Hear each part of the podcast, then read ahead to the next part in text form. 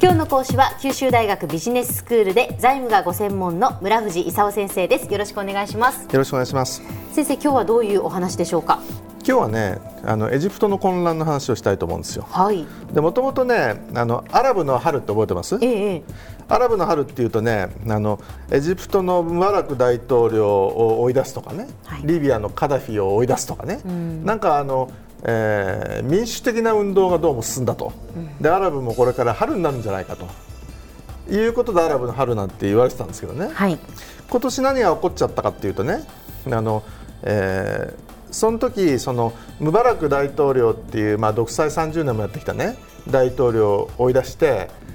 あの、まあ、エジプトとしてはややっとこれでその民主主義が花開く開くだろうと思われたんだけど、あの選挙やったらねなんとそのムスリム同胞団っていうね、うん、あのどちらかというとそのイスラム過激派のね、えー、人が大統領になっちゃったんですよ、うん、モルシ大統領っていうんですけど、えー、であのモルシ大統領っていうのがその去年の1月に行われたね国民の選挙で大統領に選ばれてきてね、はい、でそのモルシ大統領とかそのイスラム同胞団ってもともとムバラク政権の下ではねあの非合法組織だったんですよ。ところが国民の選挙でムスリム同胞団のモルシ大統領が選ばれちゃったもんでね、うん。まあ、アメリカとかそうヨーロッパとしてはうって言ったんだけど、うん、まあでもエジプトの人が選んだんだからまあしょうがないねということだったんですよ、はい、ところがモルシ大統領が選ばれてから何始めたかっていうとね、うん、ジハードだとかねアルカイダっていうまあテロリストの人たちをね釈放し始めてね、はい、でそのテロに関与した人を知事にするとかねいうことを始めたもんでえー、で国民がちょっと怒り始めてね、うん、あのいい加減にせよということで国民の意を受けたね軍。あのエジプトってね軍隊がすごく人気あるんですよ、うん、でも国民の90%は軍を支持しているというような状況でね。でエジプトの軍隊が今年の7月になってね、うん、クーデターを起こしちゃって、はい、でモルシ大統領をパったと、うん、いうことで軍の暫定政権が成立したってことなんですよ。そうですね。ところがね軍の暫定政権が成立して、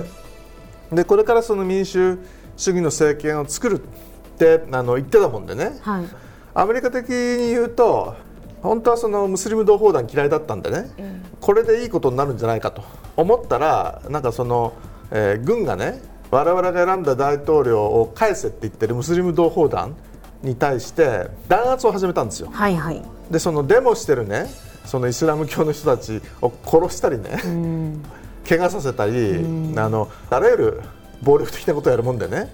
ちょっとアメリカとかヨーロッパとしてもねこれから民主主義っていうのにあんまり暴力的なことをやられると本当困るなと、うん、やめてほしいという話になってきてねでそもそもあの国連なんかもね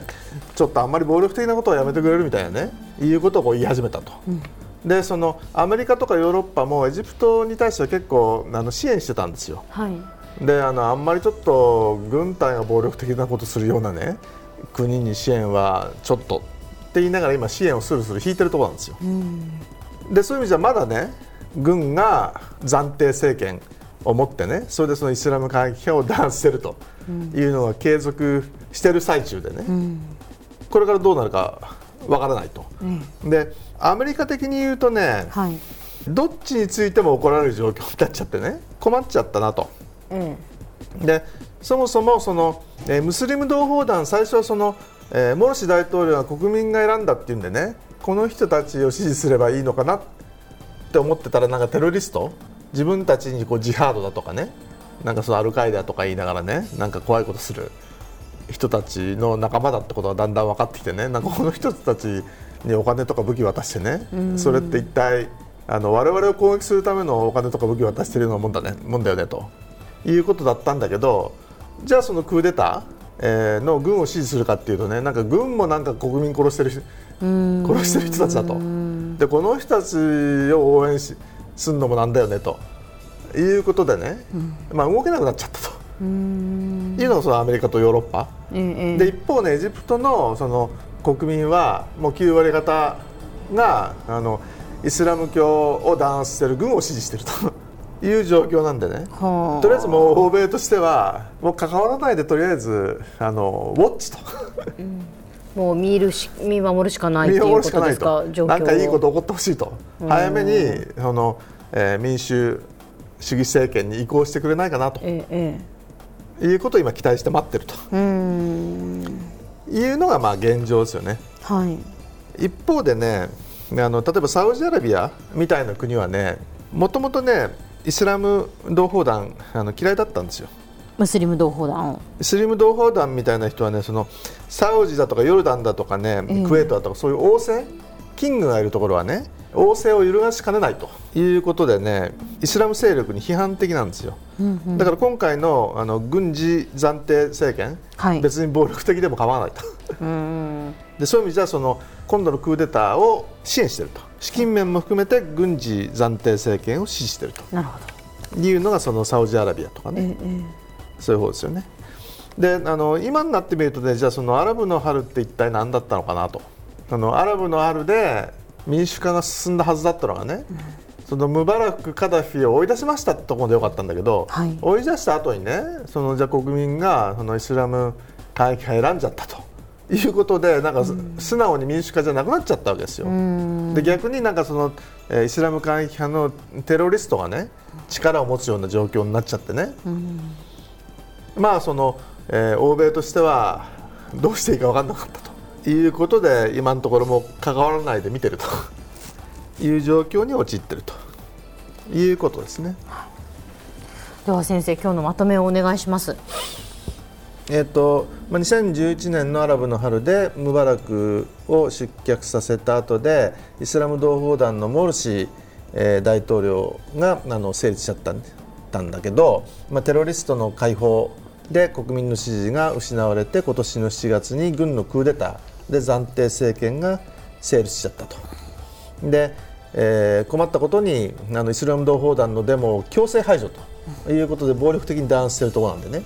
エジプト情勢は混迷を極めているというのが現状です。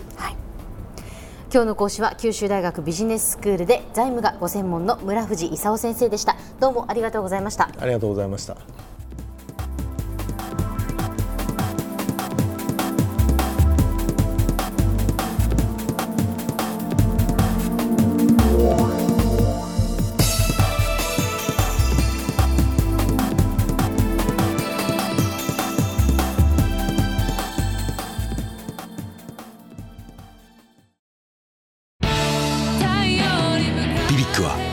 九州で生まれ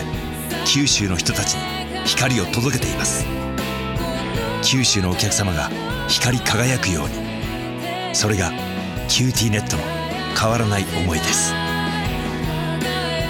キラキラつながる QTnet。